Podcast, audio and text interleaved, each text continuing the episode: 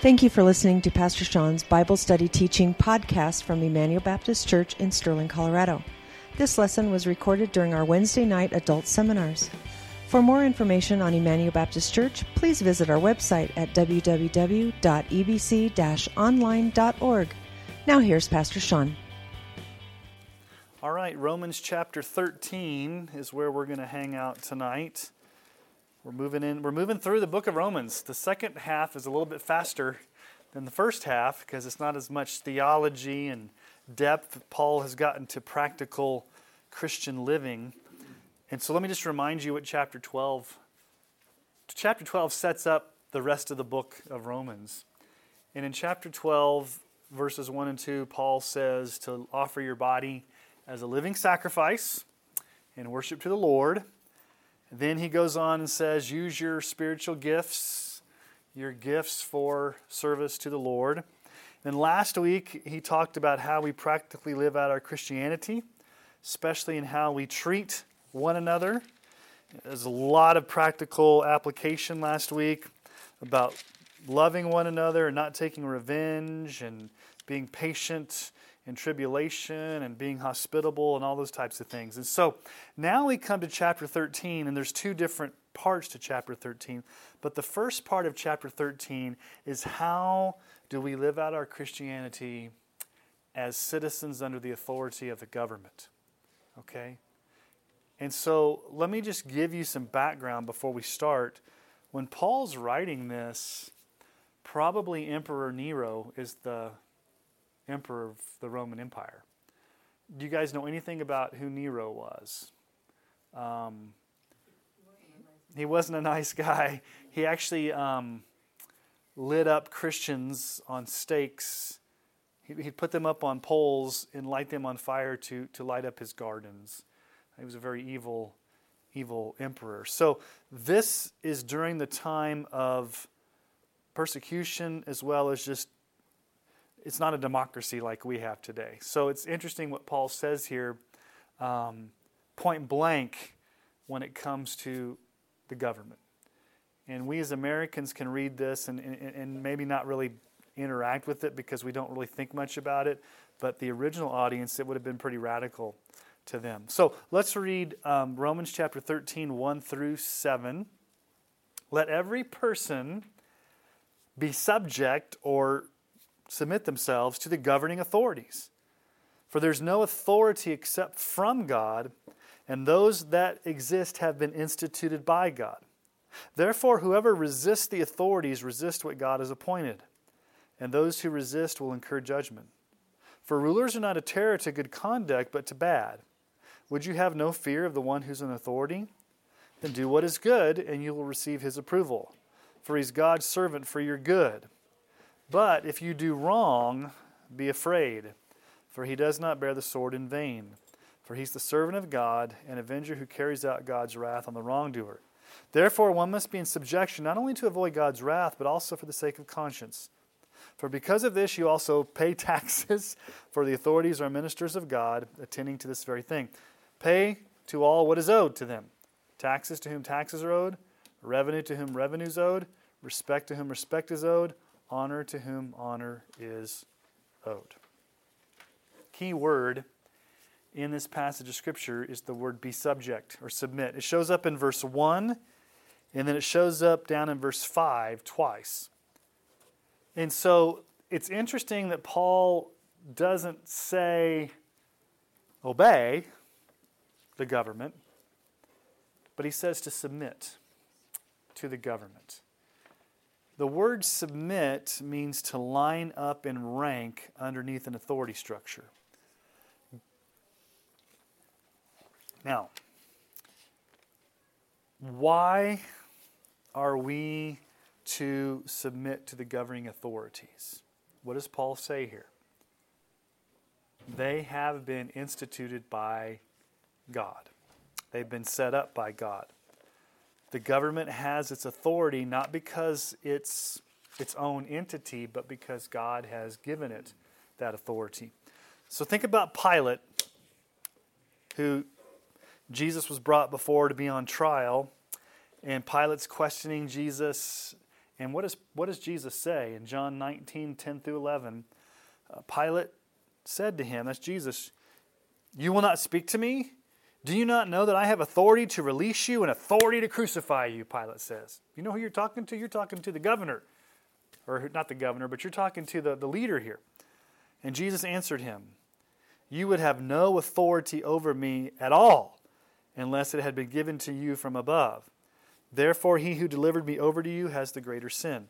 So, what's Jesus saying to Pilate? You really have no authority except for the authority that God has given you to be the leader.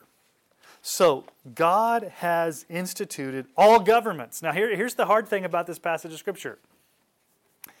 Does it say, be subject to the governing authorities as long as it's a democracy? As long as you have a Republican president? As long as you have a good Supreme Court justice? As long as Congress knows what they're doing? Submit only only if it's um, expedient for you to submit. Is there any qualifications on here on how to submit? Just says submit to the governing authorities. So, God has instituted all governments. That may be a hard pill to swallow, but He's instituted that. Proverbs 8 15 through 16 says, By me, this is God, by me kings reign and rulers decree what is just. By me, princes rule, and nobles, all who govern justly. Okay, so God has, so whether you like America or not, hopefully you do, um, God has instituted our government sovereignly. And notice what he says there. Don't, in verse 2, don't resist what God has appointed, because if you break the laws and resist, you will incur punishment. Okay, so if you try to go against the authority structure, that, so if you break the laws of the land, you should expect to pay the price for that. You're going to get um, in trouble. He says there in verse 3 rulers are not a terror to good conduct, but to bad. So if you, if you live as a good citizen in America and obey the rules, that's a good thing because you're obeying the authority structure that God has set up. So we are to obey the laws of the land without exception. Except, except what? So some of you are thinking, now wait a minute, does that mean that this is an absolute statement that I'm to obey every single law that the government gives me? So here's a question When is it ever appropriate to resist a government through civil disobedience or through not obeying a law? Is there ever a time when you have permission to break a law? And the answer is there is. And let me give you an example of that. So, back in Acts chapter 4, Peter and John were preaching about Jesus and the rulers and authorities came to them and told them to stop.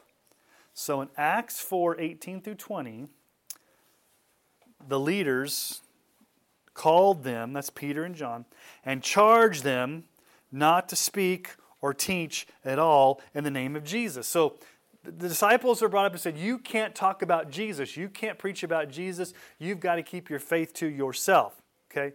The authorities, the legal authorities came and said that to them. Verse 19, P- Peter and John answer them, Whether it's right in the sight of God to listen to you, ra- whether it is right in the sight of God to listen to you rather than to God, you must judge, for we cannot but speak of what we've seen and heard. What did they basically say? Nah, you can try to shut us up, but we're going to keep preaching. You cannot tell us to do something that would go in violation of the Scripture. Okay? Now, they continue preaching, they break the law. Because the law, the legal authority said, don't preach about Jesus. And they said, we've got a higher law. The higher law is Jesus and his gospel, and we must preach it.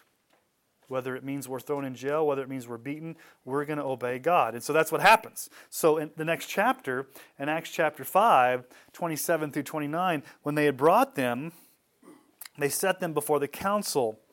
And the high priest questioned them, saying, We strictly charged you not to teach in this name, yet here you have filled Jerusalem with your teaching, and you intend to bring this man's blood upon us. But Peter and the apostles answered, and here's the important answer to the question we must obey God rather than man. So, here's a principle we should obey the laws of the land insofar as they don't go against your Christian beliefs. Then you have a higher authority to answer to. Now, does that mean that it's going to go easy for you? Think about people in countries right now where it's illegal to share the gospel. What's happening to some of those people? They're being thrown in jail. They're, they're suffering the penalty. So you, no, nobody can ever stop you from sharing the gospel. You must obey God. But the governing authorities may punish you for obeying God. Now, in America, where there's not a lot of persecution yet, it's fairly easy for us to live pretty good citizens in our, in our country obeying the laws of the land and not having to worry about those coming in conflict. But, yeah, Jerry, go ahead. Go ahead. No, go ahead. That, that would be the same as that uh, baker in Denver that Right, the baker in Denver, yeah. tried to Mm-hmm. tell that couple that he would not make a cake. Yeah. There's, there's examples of cake, cake bakers and candlestick makers and florists and Yeah. butchers and no, the florist in um, think her name's Stutzman, Bar- Barronelle Stutzman. I think she's in Washington State. Um, right now in Canada, it's illegal to preach certain passages of the Scripture that talk against homosexuality because it's considered hate speech. Um, and so there could come a day, especially if this bill that a lot of people want passed. Um, I- I don't even remember the name of it now. Equality Act. Yeah, the Equality Act. If the Equality Act gets passed, which it very could easily, it may change a lot of what quote unquote pastors can say from the pulpit and not get in trouble. Now, it has to be policed where people have to kind of go turn you in or whatever. But there may come a day where me standing up and saying certain things from the pulpit or even in this room could be punishable with a fine all the way up to imprisonment. Now, it hasn't happened yet, but so I've got to make a choice to say, am I going to obey what God says or am I going to be in fear of the government? And I have to stand before God and say, I'm going to obey what you say, regardless of how the government treats me. Okay? Now, there's a balance there because you don't want to be a jerk and go out there and try to break the laws when, when you don't need to do that. Okay? But the main teaching here in this passage of Scripture is that God has ordained not only governments, but the actual leaders of those governments, and we should be good citizens and obey the laws. So let me ask you a question. It's an easy question. I'll ask you the easy question, then I'll ask you the hard question. Does God know who the next president of the United States will be? Does God know that? Okay, that's easy. Does God ordain who the next president of the United States is going to be? Yes. Then why vote if it's all figured out? I'm not saying don't vote. I'm saying we, there's a lot of things in the Bible that human responsibility and God's sovereignty work side by side. We've talked about this a lot. It's called compatibilism. You make a choice to vote, you vote your conscience, but at the end of the day, the person that gets into office is the one that God has ordained to be in the office. And you say, well, how, how in the world do you, do you know that, Pastor Sean? Well, I've got some verses here that actually teach that. So, Proverbs 21 1 The king's heart is a stream of water in the hand of the Lord. He turns it wherever he will.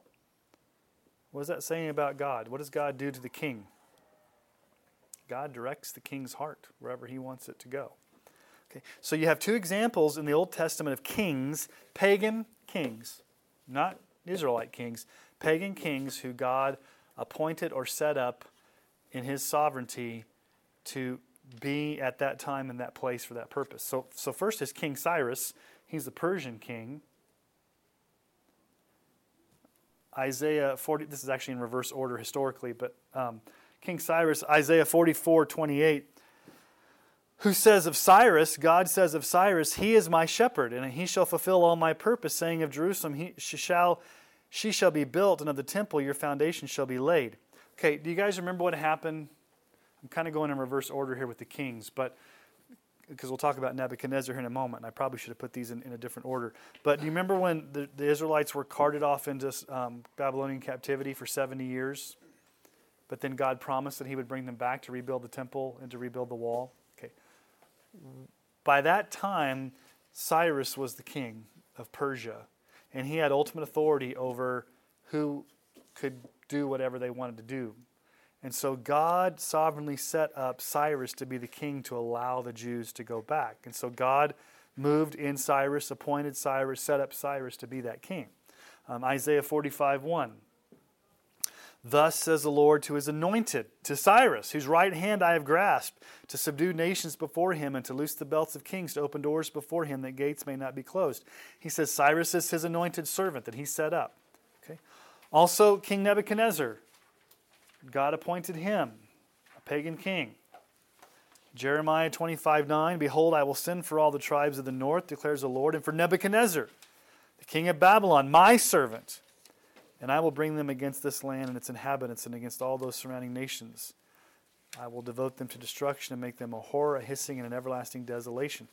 Uh, king Nebuchadnezzar was the Lord's servant. Now, here's an explicit passage of scripture that teaches this. This is Daniel 221 talking about God. He, God, changes times and seasons. He removes kings and sets up kings. He gives wisdom and knowledge to those who have understanding. So, who sets up kings and removes kings? God. Okay, God is in control of all that. Now, how he does that and through what human instrumentality that happens and how it happens secondary. So, I don't think God does this directly. Okay, there's direct causes and there's secondary causes. Okay, so let's just talk about direct causation and secondary causation.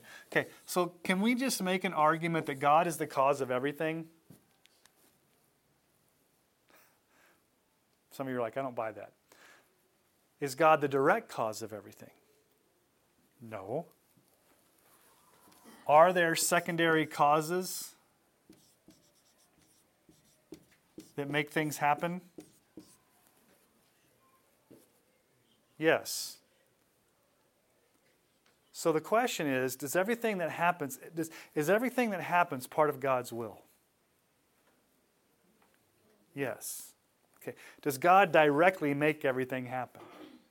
No. Sometimes he does. Oftentimes he uses secondary causes. What would be a secondary cause? If God knows and ordains who the next president of the United States is, does God like just bypass the whole voting system and say, I'm going to install my my next president and announces it from heaven, and then just that person becomes president? Does God directly intervene? No. Secondary causes. What's the secondary causes? You and I voting. Okay? But is the outcome what God wanted through our free choices to vote? Okay, kind of hard to wrap our minds around, okay? Ultimately, God is the one who sets up governments and leaders. And God has done, God has set up governments for our protection. I mean, in an ideal society, what is the government there for? How is the government helpful to you? As much as we complain about the government, why, what, what does it help you with? If somebody runs a stoplight and runs into your car and kills your child, what does the government do? There's a law they broke, you've got a court system. Okay? So there are some things that the government does to help society stay not chaotic.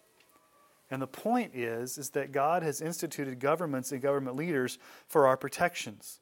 And so we need to have a, um, we, we shouldn't have a sense of entitlement that somehow we're above the law. Okay, because there's two reasons what Paul says here. There's two, there's two things that we need to understand when it comes to the government. Um, verse 5 Therefore, one must be in subjection not only to avoid God's wrath. Okay, so number one, if you break the law, there is punishment.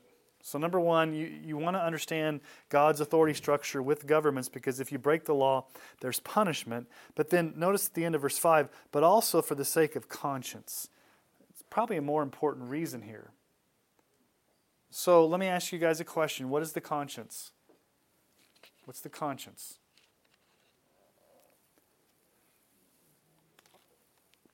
Why should you obey the law as according to conscience?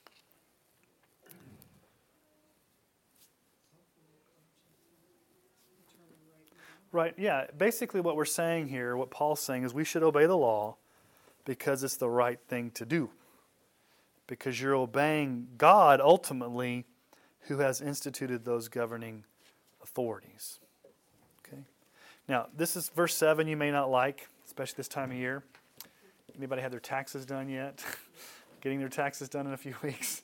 Um, Pay to all what is owed to them taxes to whom taxes are owed, revenue to whom revenue is owed, respect to whom respect is owed, honor to whom honor is owed. So we need to pay taxes and revenue. And Jesus taught this. Okay? In Mark chapter 12, 13 through 17. They sent to him some of the Pharisees and some of the Herodians to trap him in his talk. And they came and said to him, Teacher, they're talking to Jesus, Teacher, we know that you are true and do not care about anyone's opinion, for you're not swayed by appearances, but truly teach the way of God. So here's their question Is it lawful to pay taxes to Caesar or not? Should we pay them or should we not? Okay, question. Okay, what's going on in Jesus' day in Palestine, in that area? The, the Roman Empire is the one that's in charge. And some of the Jews thought, well, we really shouldn't have to pay taxes to Rome or pay taxes to Caesar because technically, you know, they're a foreign nation that's come and, and kind of overtaken us, and, and, and we really just don't need to do that. So the question they pose to Jesus is okay, should we pay taxes to Caesar or not? They're trying to trap Jesus. Okay, so what's Jesus' answer?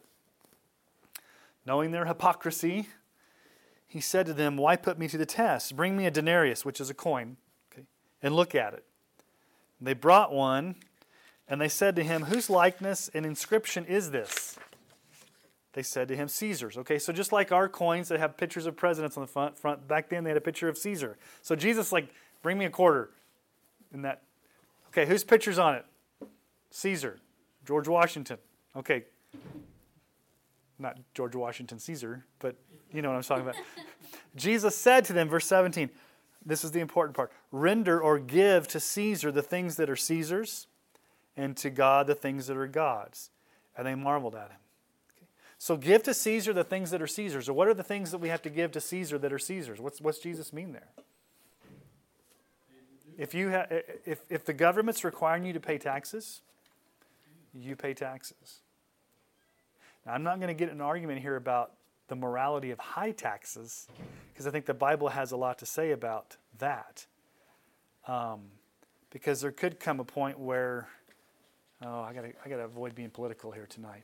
Um, let's just say reasonable taxes we should pay. Um, but again, the thing about these passages upon the government is that because the scripture is timeless, and it applies to all places at all times and all governments, there's no real loopholes here about what we're supposed to do and not do. We're supposed to subject ourselves to the government, regardless of what kind of government it is, unless it goes against your conscience and your, your Christian beliefs. You're supposed to pay taxes. Now, there's no percentage there. Pay taxes to Caesar only if it's like if it's above 50%, and you can't pay taxes. Have an accountant find a loophole. I mean, there, there's, there's nothing there. It's just we're supposed to render to Caesar what, what we're to render to Caesar. Now, one of the most important things we can do, and this is where I think I've been very guilty, especially when the government is um, like you don't like the leaders or you don't like your government. How often do you complain about your leaders and not pray for them? So let me just ask you a question. I'm going to ask, I'll, I'll give you an elephant in the room. Okay. I'm sure a lot of you have prayed for President Trump because he's our president. And I'll be guilty of this. How many of you have prayed for Bernie Sanders and his salvation? I can't say I have, but he could be our next president. Who knows? Heaven help us if that's true. But um, that could, I mean, listen to 1 Timothy 2 1 through 2. First of all, then, I urge that supplications, prayers, intercessions, and thanksgiving be made for all people, for kings, and for all who are in high positions, that we may lead a peaceful, quiet, godly, and dignified life in every way. So we're supposed to pray for our leaders. And that goes from, like, do you pray for the mayor? Do you pray for the county commissioners? Do you pray for your local congresspeople? Do you pray for the governor of our state. That's a hard one because we have a whack. Well, I guess can't be. Do you pray for your leaders? Because Paul tells us here to do it. He's like, I urge you to do this, to pray for kings and all those in high positions. Um, just a side note. This is way off the subject, but sort of on the subject. It just popped into my head because we were talking about this last night in another Bible study I was in. Somebody asked a question about demons and Satan and spiritual warfare. Who do you think Satan is going to attack or influence or try to get on his team? Leaders. leaders at the highest level. Okay, so if the leaders at the highest level are the target of Satan, have a lot of influence, have a lot of sway, are being manipulated or influenced by a lot of people, do you not think that they need prayer? Big time. Um, so it's kind of convicting to me because I don't think I pray for our leaders as much as I should. Um, I like to complain a lot, but I don't pray. Yeah. So, pray for your leaders because God has instituted those leaders obey the governing authorities, render unto Caesar what Caesar's, and do it all because of conscience, because it's the right thing to do. There's one loophole, there's one exception if the government requires you to do something that goes against the scripture and to violate that. Okay? Now, the Bible teaches this in other places. Um, turn with me to 1 Peter 2, 13 through 17 because Peter teaches almost the exact same thing. It's interesting how 1 Peter and the second half of Romans are pretty similar in a lot of ways.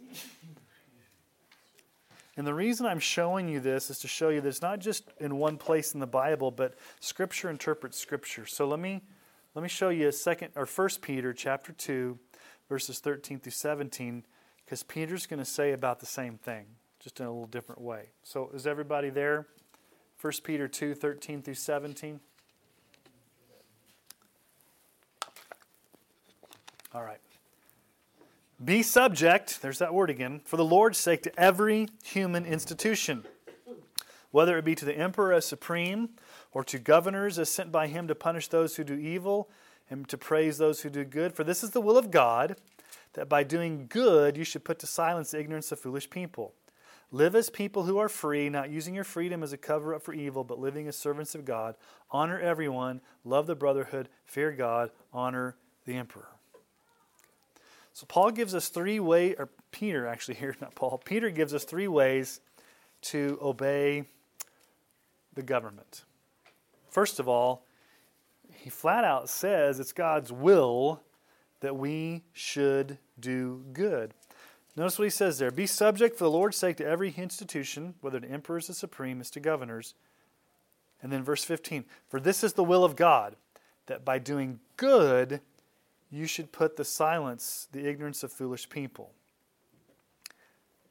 Our doing good in culture, in society, should silence the ignorance of foolish people.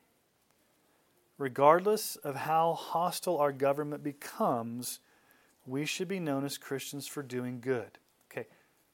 Will there be people in our culture who are foolish and don't understand Christianity?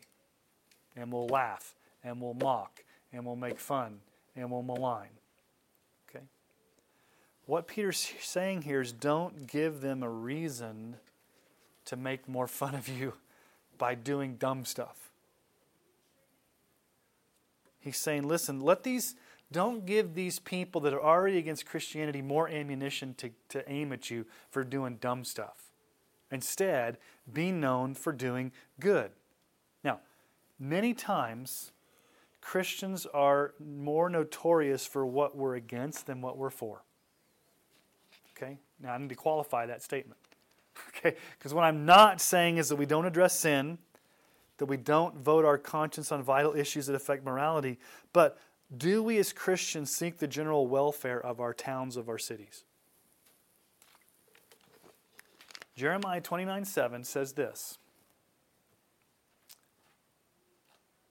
Seek the welfare of the city where I've sent you into exile and pray to the Lord on its behalf, for in its welfare you will find your welfare. Okay, what's the welfare of the city? What are we supposed to be praying for? Are you praying? Some of you are from different communities, so are you guys like, is it Stoneham or New Raymer, or where do you guys, what do you guys call just out there? Out there. Out there, okay. Okay. So, and you you live in Kansas, so you're not. I mean, so okay, and you guys live kind of in Sterling, Fort Morgan. Okay, the point is, do you want where you live to be a better place? Like, do you want crime to be lower? Do you want the the quality of life to be better? Do you pray for the welfare of the city? Do you pray for Sterling? Do you pray for leaders of Sterling? Do you pray for. So, so, one of the things we do on Sunday night at our prayer meeting is we try at least every Sunday, and some of you guys come to prayer meeting, we try at least almost every Sunday to pray for something in our city. Whether it's the hospital or first responders or cooperating ministries or um, prison workers or um, when they were doing the highway or when they were doing the um, construction worker. We were praying for the construction workers. Just praying for, we pray for social services, pray for foster care, pray against drugs. Um, do you want Sterling in northeastern Colorado and where you live to be a better place because you're praying for the city? Do you want, do you want it to be a, just a better place to live? Are you praying for that? Okay. So, are we doing good just on behalf of our cities, our towns? Now, Paul also says this in Titus 3 1 through 2. Remind them to be submissive. To who? To rulers and authorities, authorities. To be obedient, to be ready for every good work. To speak evil of no one, to avoid quarreling, to be gentle, and to show perfect courtesy toward all people. Okay, be submissive to the ruling authorities. We've seen that, but be ready for every good work.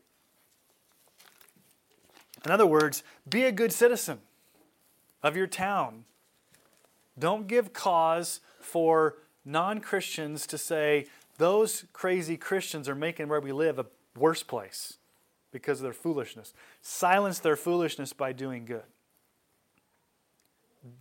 And so pray for the welfare of your, of your city. The second thing Peter says is don't, don't use your freedom. I mean, don't, don't abuse your freedom to engage in sin. He says this in verse 16 Live as people who are free, but don't, don't use your freedom as a cover up of, of evil. Um, think about what is America known for? The land of the free. And I said this last week. What's, what's our nation's biggest idol? Self expression. I want to be who I am. I can choose to be a man. I can choose to be a woman. I can identify however I want to identify. I can be whoever I want to be. You have no right to tell me what to do. I can do what I dang well please because I have the freedom to do it. And what does Paul say? Or Peter here say? Don't use your freedom as a cover up for evil. Just because you live in a free country don't be stupid and do dumb stuff. Respect that freedom that you have because it may be taken away. Question for you Could God take away our American way of life just like that? You guys ever seen the movie Red Dawn? The old one and the new one? Okay, the old one is probably better than the new one because it had Charlie Sheen and, or no, it had, uh, yeah, Charlie Sheen and Patrick Swayze and C. Thomas Howell and took place in Colorado. But it's a story about how the Russians kind of invaded one day, and these kids, like the kids are in school, and then like these paratroopers come in, and, and the, the Russians take over their America, and they're sent to go live up in the mountains of Colorado. And def- but my point is, do we? We should not take for granted the freedom we have right now in America, because it could be taken away in a heartbeat. I think things are going to get worse than better. That's just my opinion. Um, just need to be prepared for that. And then last, last Peter says here, live as servants of God. Literally, live as slaves of God. It's the Greek word doulos, which means a bond servant. Um, ultimately, um, your allegiance is to Jesus. You are first a citizen of heaven before you're the citizen of your own country. So your ultimate allegiance is to the Lord. And then in verse 17, uh, Peter gives uh, four rapid fire commands to motivate us to shine as lights in the world. He says, Honor everyone. Okay? Honor everyone. Why? Because all humans are created in the image of God. They deserve dignity. Give people honor. Love the brotherhood. Love others. We talked about that last week. Uh, Jesus said in John 13, 34 through 35, A new commandment I will give you that you are to love one another, just as I loved you, you're to love one another. By this all people will know my disciples if you have a fish on the back of your car. Is that what he says right there? By all this people will know that you are my disciples if you have love for one another. Okay? Fear God, we're going to come back to that in just a moment. And then the interesting thing here is he says, honor the emperor. Again, as Peter's writing, it's Nero too. Honor the emperor. Now, this is hard, so I, I want to just kind of maybe camp out here just briefly. We need to make a distinction between honoring the office and honoring the person. Do you have to particularly like the person and the policies of a leader? Or do you have to respect their office and what they that God has instituted them in that office. You may not agree with the politics or like the personality or anything of, of, of whoever's in office, but you need to realize that God is the one that's put that person there. Now, look back at verse 13. The primary key to this entire passage is back in verse 13, where Peter says, We're to do this for the Lord's sake. We're to do this for the Lord's sake because of our commitment to the Lord. Why do we submit to the governing authorities? We do it because of our commitment to the Lord. So here's, here's a conclusion of Romans 13 and of 1 Peter, this whole teaching on how we relate to the government. So as Christians, we should thank God for our government. I think we need to thank God that we live in, a, in the nation that we do. We have a privilege that not we have a privilege that 99% of the rest of the world doesn't have. And we should thank God for that. We also need to recognize God's sovereignty over our government and our leaders, that God sovereignly puts those in place. He's ordained this. We need to pray regularly for our leaders. We need to follow the laws of our government so far as they don't violate God's word. And then ultimately, we should refuse to give to the government absolute allegiance as this only belongs to Jesus. Should you give anybody absolute allegiance besides Jesus? Do you give absolute allegiance to your employer? Because what if your employer tells you to do something that's wrong? The only person you give absolute allegiance to is, is to the Lord. All right, so let's go back to Romans. And that's Romans 13, 1 through 7 deals with how we relate to the government. So, do you guys have any questions on that before we move on to a totally different subject in the middle of chapter 13? Questions on government?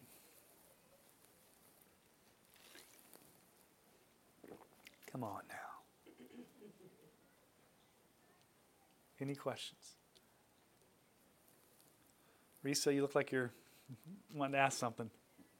Well, you know, the majority of them, okay, I don't know about the majority, but you were saying how, like, if they are believing in something that's not of God, Mm-hmm. Who, the leader? yeah. Yeah. So like all these, the, the abortion, the pro, you know, all that stuff, and they wanna, if they, would in my opinion, God forbid they win, but Right. if they do, Well, okay. Let's make this uh, uh, okay. Hmm. Do do you guys want to know Pastor Sean's opinion? And You want to know my political opinion tonight? Sure, why not? Okay. So there since President Trump has been elected, there's been a lot of people, he's very polarizing, a lot of people don't like him.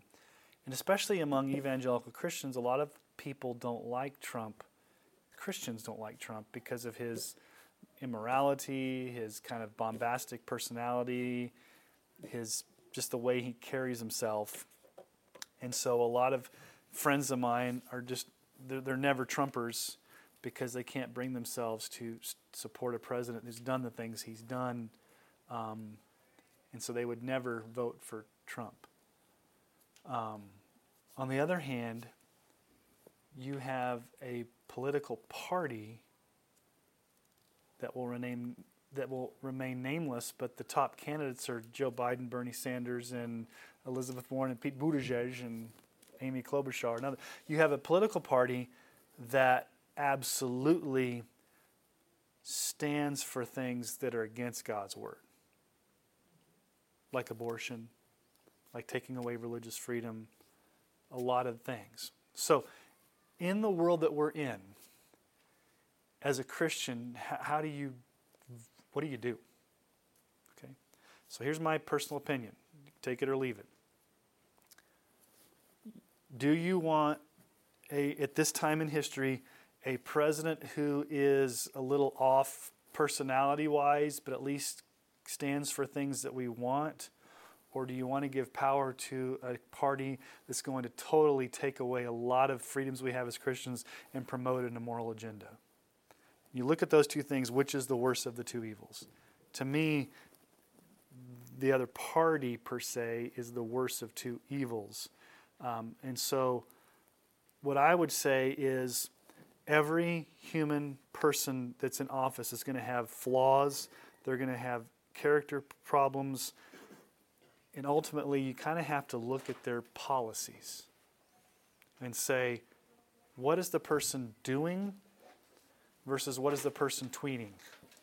okay. And I think in our polarized age, it's hard to, to, to make that distinction.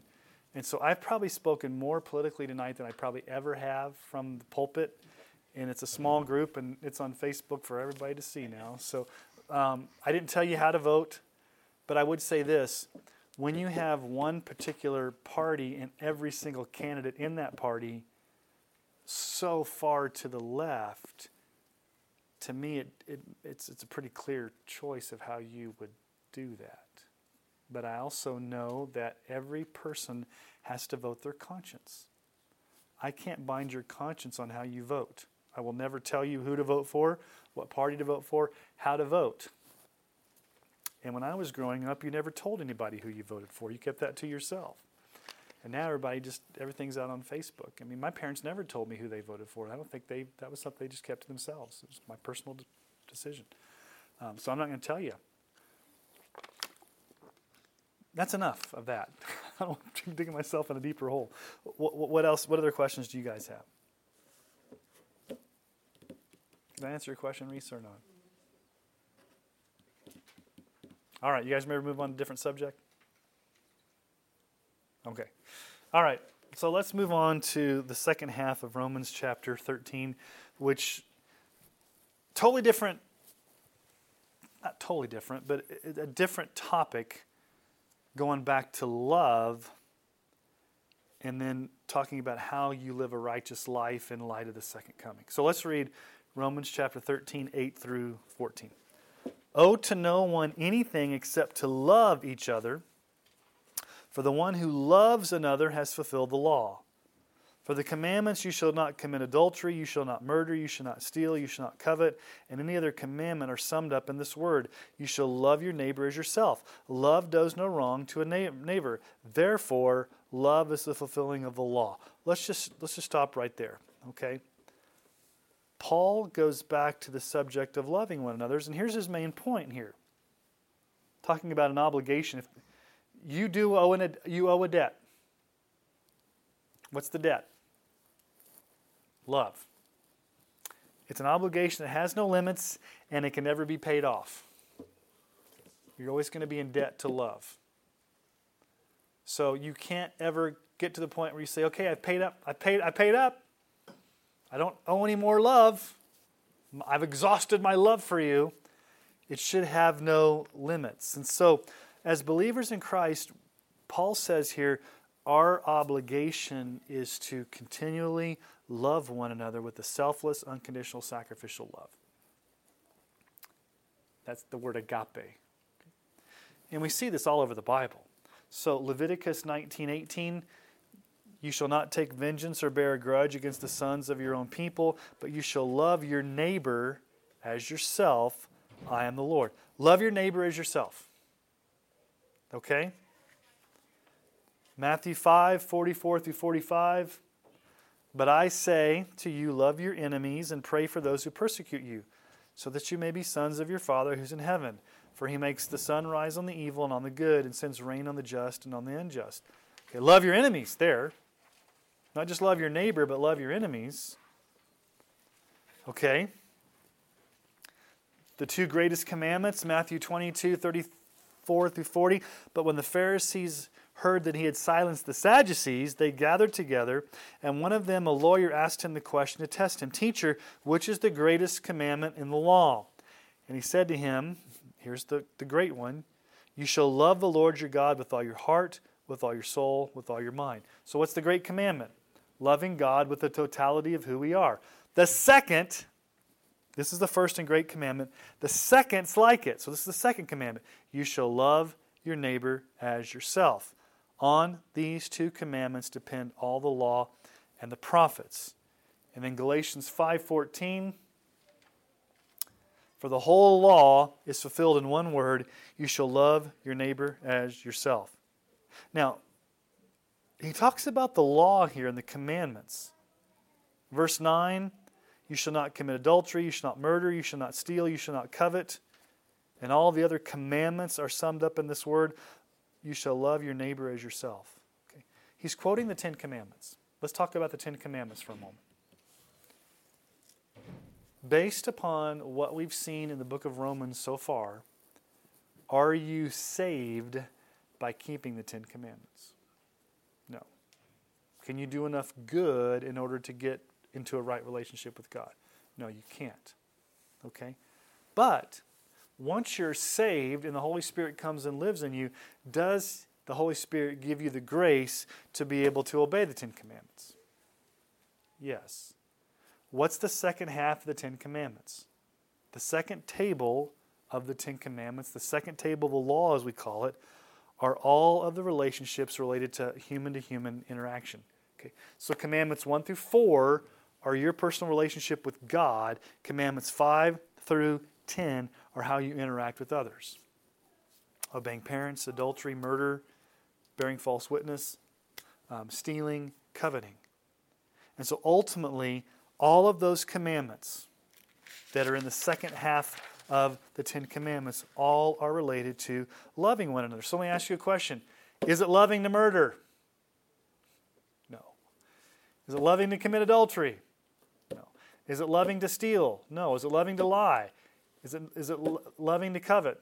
No. So the ultimate way you love your neighbor as yourself is in practical ways is you obey the second half of the Ten Commandments. And so ultimately, Paul says there's an obligation that you're going to have your entire life that you're going to have to keep over and over and over again. There's no limit to it. You can't pay it pay enough. You can never pay it off. How many of you guys like the feeling of paying off a credit card? That you've been like you've been in debt for a long time, like, oh, the last payment. You know, like I was so happy back in August, or no, September, because on my previous Honda, I had one payment left and that car was paid off. And then we had the hailstorm out here where my car got destroyed and it got totaled. I had one car payment left on that thing. So they totaled out my car, and so I bought a relatively new car, a new newer used car, but now I have a car payment again. And I was like, man, I had one payment away from paying that thing off. I was going to drive it till it died. Well, God had different plans. But it's really nice when you pay something off and you're like, okay, I'm out of debt on that. Paul says you're never going to pay off the debt to love. It's something that you're always going to be paying. It's the obligation you have as a Christian to love one another all the time. Because let me ask you a question. What if Jesus had the attitude toward us that he was not going to love us? Or he had a threshold of love where it kind of ran out? Okay, my love for you's run out. You're done. You're toast. None of us would have salvation. None of us would have a security. So, we are to continually love one another without end. Okay. Now, in verses 11 through 14, Paul is talking about the second coming of Christ and how we're to live in light of the second coming of Christ. So in verse 11, Paul focuses on holy living in light of the second coming of Christ. So let's read verses 11 through 14. Besides this, you know the time, that the hour has come for you to wake up from sleep. For salvation is nearer to us now than when we first believed. The night is far gone, the day is at hand. So then, let us cast off the works of darkness and put on the armor of light. Let us walk properly as in the daytime, not in orgies and drunkenness, not in sexual immorality and sensuality, not in quarreling and jealousy, but put on the Lord Jesus Christ and make no provision for the flesh to gratify its desires. The day of the Lord's coming. Paul says. It's closer now than it was yesterday. Now, do we know when Jesus is coming back? No, but it's sooner than it was yesterday. And so, in light of him coming, Paul says, You are to walk in the light. It's time to be sober. It's time to wake up. It's time to be ready for the coming of the Lord. Not living in darkness, but living in the light. So, 1 Thessalonians chapter 5, 4 through 6 uh, says the same thing. But you're not in darkness, brothers, for that day, what day? The day of the Lord, the second coming to surprise you, like a thief. For you're all children of light, children of the day. We're not of the night or of the darkness. So then, let us not sleep, so as others do, but let us keep awake and be sober. There's this whole idea of light and darkness, light and darkness. Okay, what happens during darkness? Okay, let me ask you a question. Do you guys know what the witching hour is? There's a difference in like, like when do you guys think the witching hour is? I, I think it's like between one and three. That usually what the traditional witching hour is? Okay. What happens in the witching hour between one and when do most crimes take place? Between one and three. A lot of weird things happen in dark.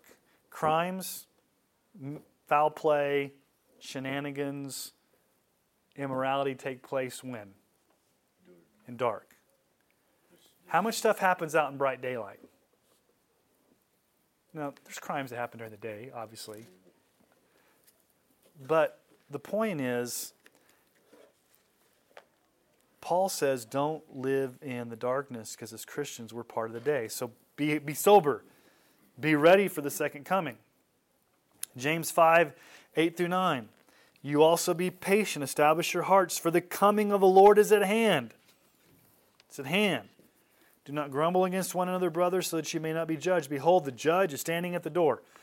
The coming of the Lord is at hand. That day is not going to surprise you. Live as people of the light. Peter says it this way 2 Peter 3 um, 11 through 14 talking about the end of the world. Since all these things are to be dissolved, the heavens and the earth, what sort of people ought you to be in lives of holiness and godliness, waiting for and hastening the coming of the day of God, because of which the heavens will be set on fire and dissolved, and the heavenly bodies will melt as they burn. But according to his promise, we're waiting for new heavens and a new earth in which righteousness dwells.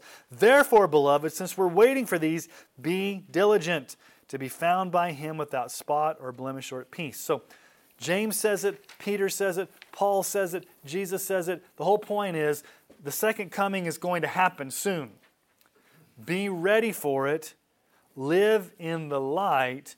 Don't live in the dark. Don't live as people giving in to sin. And so, what Paul tells us here to do is to cast off works of darkness. Notice what he says there. Verse 12 The night is far gone, the day is at hand. So then let us cast off works of darkness. Okay? I don't know what your translation says, but that word cast off, in the original language, if you, if you actually study it in the original Greek, it, it means to really quickly throw your clothes off. Take your clothes off and put them away. It's like, okay, so think about the image. You're wearing dirty, stinky, smelly clothes that are sticking to you, and when you come home, what's the first thing you want to do? Take them off as fast as you can and throw them in the wash or throw them in the dirty clothes. You, you want to get them off you, those dirty clothes. So, all throughout the Bible, there's this imagery of taking off and putting on, like clothing. So, what does Paul here tell us to take off? The works of darkness. Just like dirty clothes, stinky clothes, smelly clothes, take them off as quick as you can because it's darkness. So let's look at some other places where it talks about darkness. Ephesians 5 11 through 14. Take no part in the unfruitful works of darkness, but instead expose them. For it is shameful even to speak of the things that they do in secret. But when anything is exposed by the light, it becomes visible. For anything that becomes visible is light. Therefore it says, Awake, O sleeper, and arise from the dead, and Christ will shine on you. Okay, Paul here says what? Cast off works of darkness. In Ephesians 5, he says, Take no part in works of darkness. Okay, what does John say? If you go read like John, the, the John, the one who wrote the gospel in 1st, 2nd, 3rd John and Revelation, John the apostle is very fond of using light and darkness. I mean, go, go read all of John's writings. The they call it the Johannine literature. Go, go read all the, of John's writings, and you will see this light versus dark all through it. So in 1 John 1 5 through 8, what does he say? This is the message we have heard from him and proclaimed to you that God is light. Okay, God is light, and in him is no darkness at all. Okay. If we say we have fellowship with him while we walk in darkness, we lie and do not practice the truth.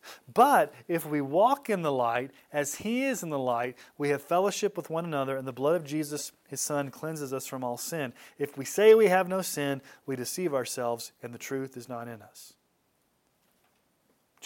The thing about John, he pulls no punches and he's pretty black and white. John basically says if you say you're a Christian and you're walking in darkness, you're a flat out liar. So, Paul says, cast off, like dirty clothes, take off works of darkness. And if you take something off, you don't want to walk around naked, you put stuff on. What does he say here? He says, put on, at the end of verse 12, put on the armor of light. The armor. Literally, that word armor means weapons of war. Put on the weapon the weapon of light. It's the same wording that Paul uses elsewhere in 2 Corinthians 10 4 through 5 for the weapons of our warfare are not of the flesh, but have divine power to destroy strongholds. We destroy arguments and every lofty opinion raised against the knowledge of God and take every thought captive to obey Christ. So, what are you to do? You're to take off the dirty clothes, if you will, of darkness and put on the armor of light. And, verse 13, what does he say? Let us walk properly as in the daytime. Okay. Now, when he says walk properly, that means like, okay, walk in a straight line so you don't fall over. When Paul uses the word walk, it means the totality of your lifestyle. So some translations have the word live. So the totality of our lifestyle is to be that of walking properly, decently, righteously. Are you living a comprehensive lifestyle that is worthy of the gospel? Ephesians 4:1 says this. I therefore, a prisoner for the Lord, urge you to what? Walk in a manner worthy of the calling to which you've been called. Live a lifestyle worthy of the name of Christ. He says it in Philippians 1:27, almost the same way. Only let your manner of life, your lifestyle be worthy of the gospel of Christ. So that whether I come and see you or am absent, I may hear of you that you're standing firm in one spirit and striving side by side for the faith of the gospel. Okay? So, take off the dirty works of darkness, put on the armor of light in your personal lifestyle, constantly be walking properly. Okay? And he says, not in these, these acts of darkness, and we'll get to those in just a moment, but it's interesting what Jesus says about darkness. In John 3, uh, 19 through 20, notice what Jesus says. This is the judgment. The light has come into the world, and people, look at the word Jesus used there, loved the darkness rather than the light because their works were evil. For everyone who does wicked things hates the light and does not come to the light lest his work should be exposed. What do cockroaches do when you turn a light on? Eh, they scatter because they don't like the light, do they? Cockroaches have, have developed an aversion to light. What do they do in the dark? They, they chew on rotten food and carry bacteria and do gross stuff, okay? So when you turn light on, what does a cockroach do? Scatters. Okay, so what Jesus is saying here is people that are walking in sin, they like being in the dark, like a cockroach likes feeding on, on bacteria, because when you turn the light on, it exposes their sin. So they'd much rather stay in the darkness and not have the light shine on them. And notice Jesus says they love the darkness. Not just they like the darkness, but they love the darkness. And Paul says here, don't walk in darkness. And then he gives some examples here. Okay? First example, and these are in triplicates, two words together. There's three of them. Th- two words, so there's six words, but there's, there's th- three pairs. Not in orgies and drunkenness. Now, hopefully, you haven't attended an orgy recently and gotten drunk. But anyway, Galatians 5 19 through 21 says, Now the works of the flesh are evident sexual immorality, impurity, sensuality, idolatry, sorcery, enmity, strife, jealousy, fits of anger, rivalries, dissensions, divisions, envy, drunkenness, orgies, and I like Paul says, things like these. Anything else evil you can think of. I warned you, as I warned you before, that those who do such things will not inherit the kingdom of God. Okay, back in that day, they would have orgies to the god Dionysius or Bacchus. He's the god of wine and of revelry. And sometimes, you, may, you need to understand this, sometimes for your job, like if you were part of a guild, like you were part of the pottery guild, or you were a blacksmith guild or whatever, part of your job would be to attend a official orgy and get drunk at the orgy to keep your job because it's just what they did in that culture. So the people he's writing to, and this is in Rome, you guys know about. I mean, think about Rome, people walking around in togas and all the you know weird stuff that happened back then. So it wasn't that uncommon for people to go to orgies and get drunk as part of their job to keep their job. Yeah, that's a weird job requirement. Uh, I need you to show up on time. I need you to not steal things from your employer. I need you to attend the orgy on Friday night and make sure you get drunk and then show up Monday morning. That, that was part of the lifestyle back then. Um, and so Paul says, don't, don't do that. Uh, 1 Peter 4 3. For the time that is past suffices for doing what the Gentiles want to do, living in sensuality, passions, drunkenness, orgies, drinking parties, and lawless idolatry. So, so Paul says that's a work of darkness. And then he kind of focuses more on sexual sin here sexuality, sexual immorality, and sensuality. Okay? So, what does Jesus say about this? Mark 7 21 through 23. This is Jesus. For from within, out of the heart of man, what comes out of our hearts? Evil thoughts sexual immorality, theft, murder, adultery, coveting, wickedness, deceit, sensuality, envy, slander, pride, foolishness. All these evil things come from within and they defile a person. Why do you do the sinful things you do? Because it comes from your heart, unless God has changed that heart. 2 Corinthians 12 21, Paul says, I fear that when I come again, my God may humble me before you, and I may have to mourn over many of those who sinned earlier and have not repented of what? Repented of the impurity, sexual immorality, and sensuality that they have practiced. Ephesians 4 19. They have become callous and have given themselves up to sensuality, greedy to practice every kind of impurity. And then 1 Thessalonians 4 3 through 6, Paul says, This is the will of God, your sanctification, that you abstain from sexual immorality, that each of you know how to control his own body in holiness and honor, not in the passion of lust like the Gentiles who do not know God, that no one transgress and wrong his brother in this matter, because the Lord's an avenger in all these things, as we told you beforehand and solemnly warned you. So Paul gives some examples here of works of darkness, and particularly sexual, out of control, lustful behavior. But then, just so he's not picking on the sex issue, notice what he says next quarreling and jealousy.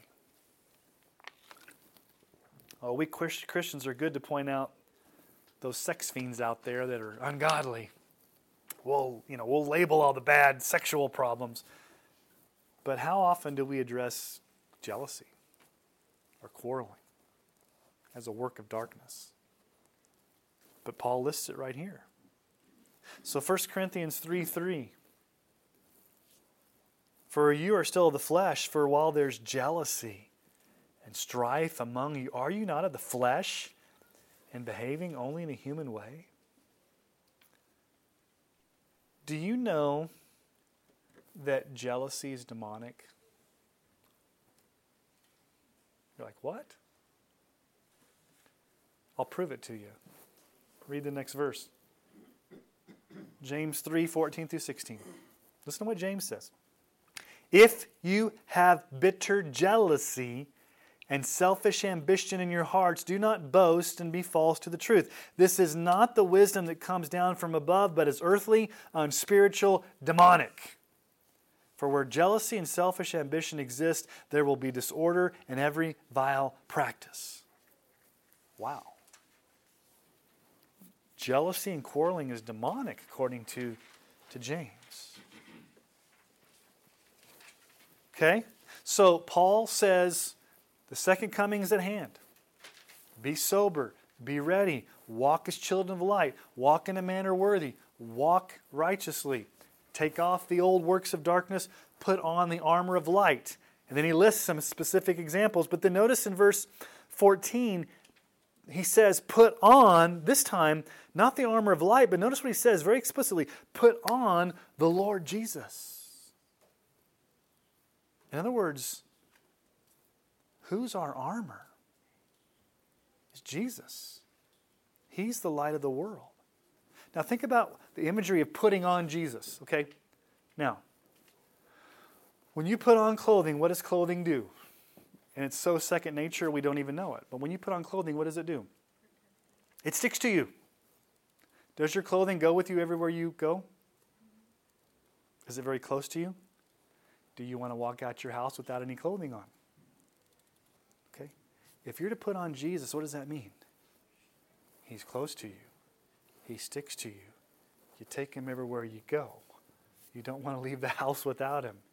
He is your source of strength. Paul would say it this way in Ephesians 4 22 through 24. Put off, here's that put off, put on language again. Put off your old self, take off those dirty old clothes of yourself, which belong to your former manner of life, who you were before you were saved.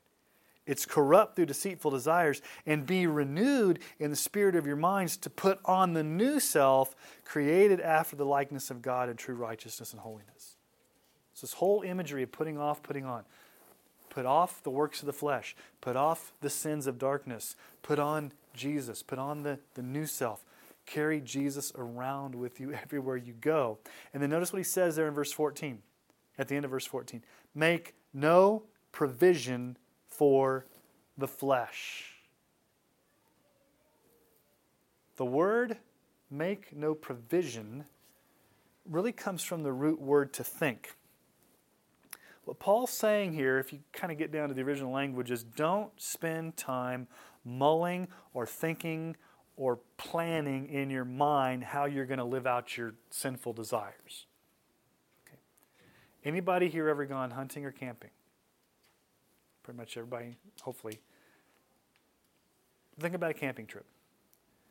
When you get ready to go camping, don't you make provisions to go camping? You don't just show up and, like, okay, you show up at the campsite. I don't have a tent. I don't have stakes. I don't have food. You make you go you, you make a lot of provisions to go camping or hunting, don't you? Because you get ready so that you're okay. In the same way, Paul's saying, don't make all these plans in your mind like you would like all these plans and and, and um, plans and preparations. Don't do all this stuff in your mind to gratify your lust because Paul knows if you make plans in your mind to carry out the lust, what are you more tempted to do? Carry it out. Okay? You, you can feed your lust by giving into them. Paul says, don't feed your lusts. Okay? You need to kill it. Kill those lusts. And how do you kill those lusts? You put on Jesus. Okay, so what does it mean to put on Jesus? Well, you, you concentrate on Christ, you think about His glory, you think about the cross, you think about the ugliness of sin, you begin to dwell on who Jesus is, you begin to dwell on His love, His power, you let those consume your thoughts until Jesus becomes more glorious and more powerful than what your flesh wants to do in gratifying your passions and lusts. We saw this back in Romans 8:13. Paul said in Romans 8:13, for if you live according to the flesh, you will die. But if by the Spirit you put to death the deeds of the body, you will live. You got to put it to death. You got to put it off. You got to put on Christ. Okay? So Galatians 5:24. Those who belong to Christ Jesus have crucified the flesh with its passions and desires. 1 Peter 2, 11 through 12.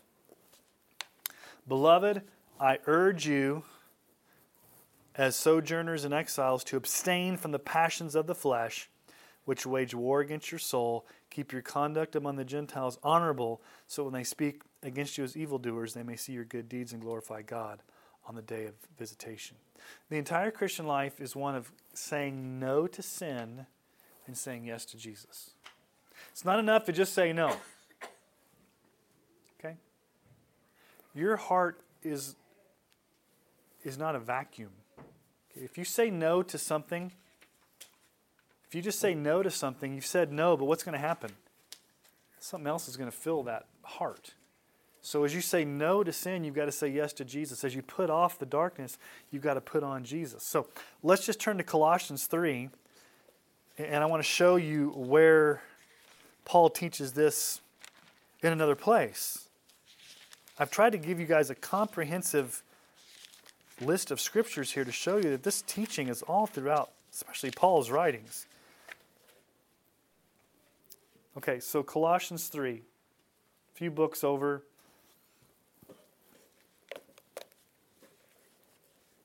All right, so let's, let's start in verse 1. Actually, let's just start in verse 5. Is that okay? Colossians 3, verse 5. Put to death, therefore, what is earthly in you. Okay, see, see that language? Put to death, kill, take off. What is earthly in you? Okay, he's going to list some things sexual immorality, impurity, passion, evil desire, covetousness, which is idolatry. On account of these, the wrath of God is coming. In these too you once walked when you were living in them, but now you must put them all away. Take them off, put them to death. Anger, wrath, malice, slander, obscene talk from your mouth. Do not lie to one another, seeing that you've put off the old self with its practices and have put on the new self, which is being renewed in the knowledge after the image of its Creator. Put off, put on. Your entire Christian life is killing sin, putting off sin, getting rid of it, and then putting on Jesus.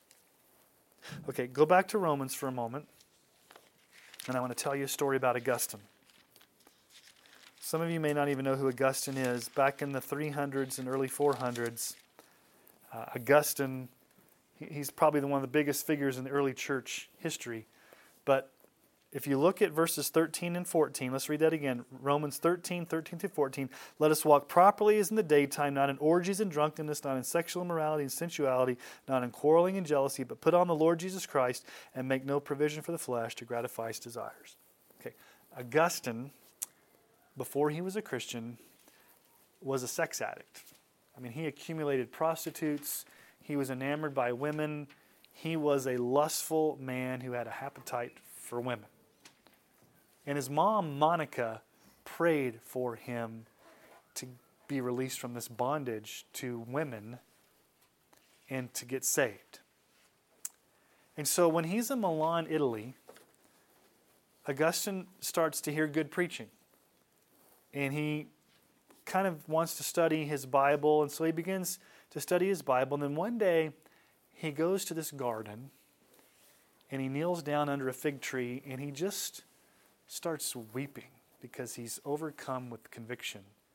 He hates himself, he hates his sin, he knows he's a womanizer, he, he just starts weeping. And then over the fence, he hears either a little boy or a little girl he says he doesn't know. This is from his book, The Confessions. He heard this little voice. And the voice was chanting over and over again Pick it up and read it. Pick it up and read it. Pick it up and read it. Pick it up and read it. Pick it up and read it. He's like, What? Pick it up and read it. So he thought, Okay, this must be a sign from God. I need to go back up to my room and pick up my Bible and read it. And so he said, Okay, the first verse I open to, that's what God wants me to read. So he opens his Bible and uh, he opened it to this passage right here. This Romans 13, 13 through 14. And so he started reading that.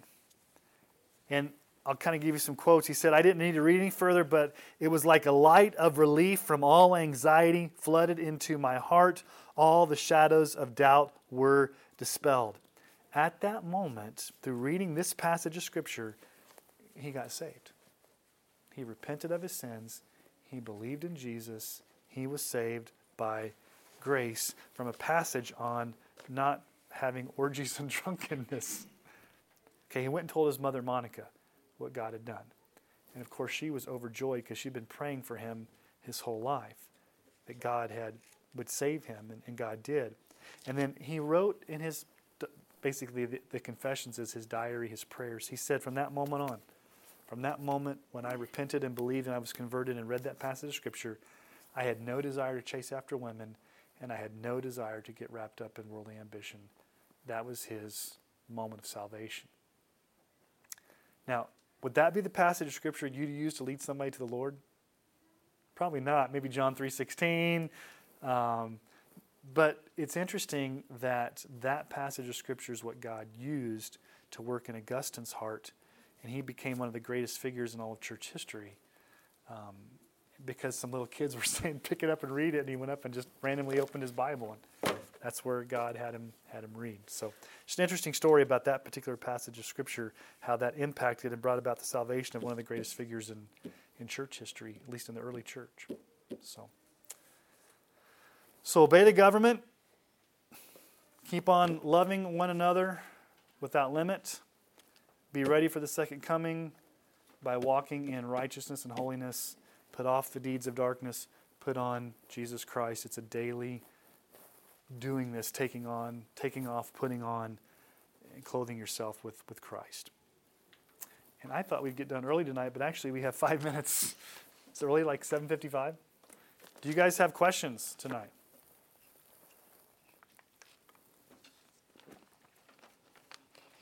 All right. Next week, we get into another difficult passage. I'll give you a preview for next week. How do Christians deal with secondary matters of conscience that might be gray areas? That we can agree to disagree upon, that aren't issues of doctrine or dogma, but they're, they're differences of opinion, and how do we how do we not judge others and how do we not put stumbling blocks in front of each other when it comes to gray matters? Like things that aren't explicitly taught in the Bible. That's what chapters 14 and a little bit of 15 is about. All right? All right, let's pray and see if it's still snowing out there. You guys can go get your kids. Father, thank you for this time tonight. Lord, help us to pray for our leaders. Help us to be good citizens of our, of our country, of our towns, of our state.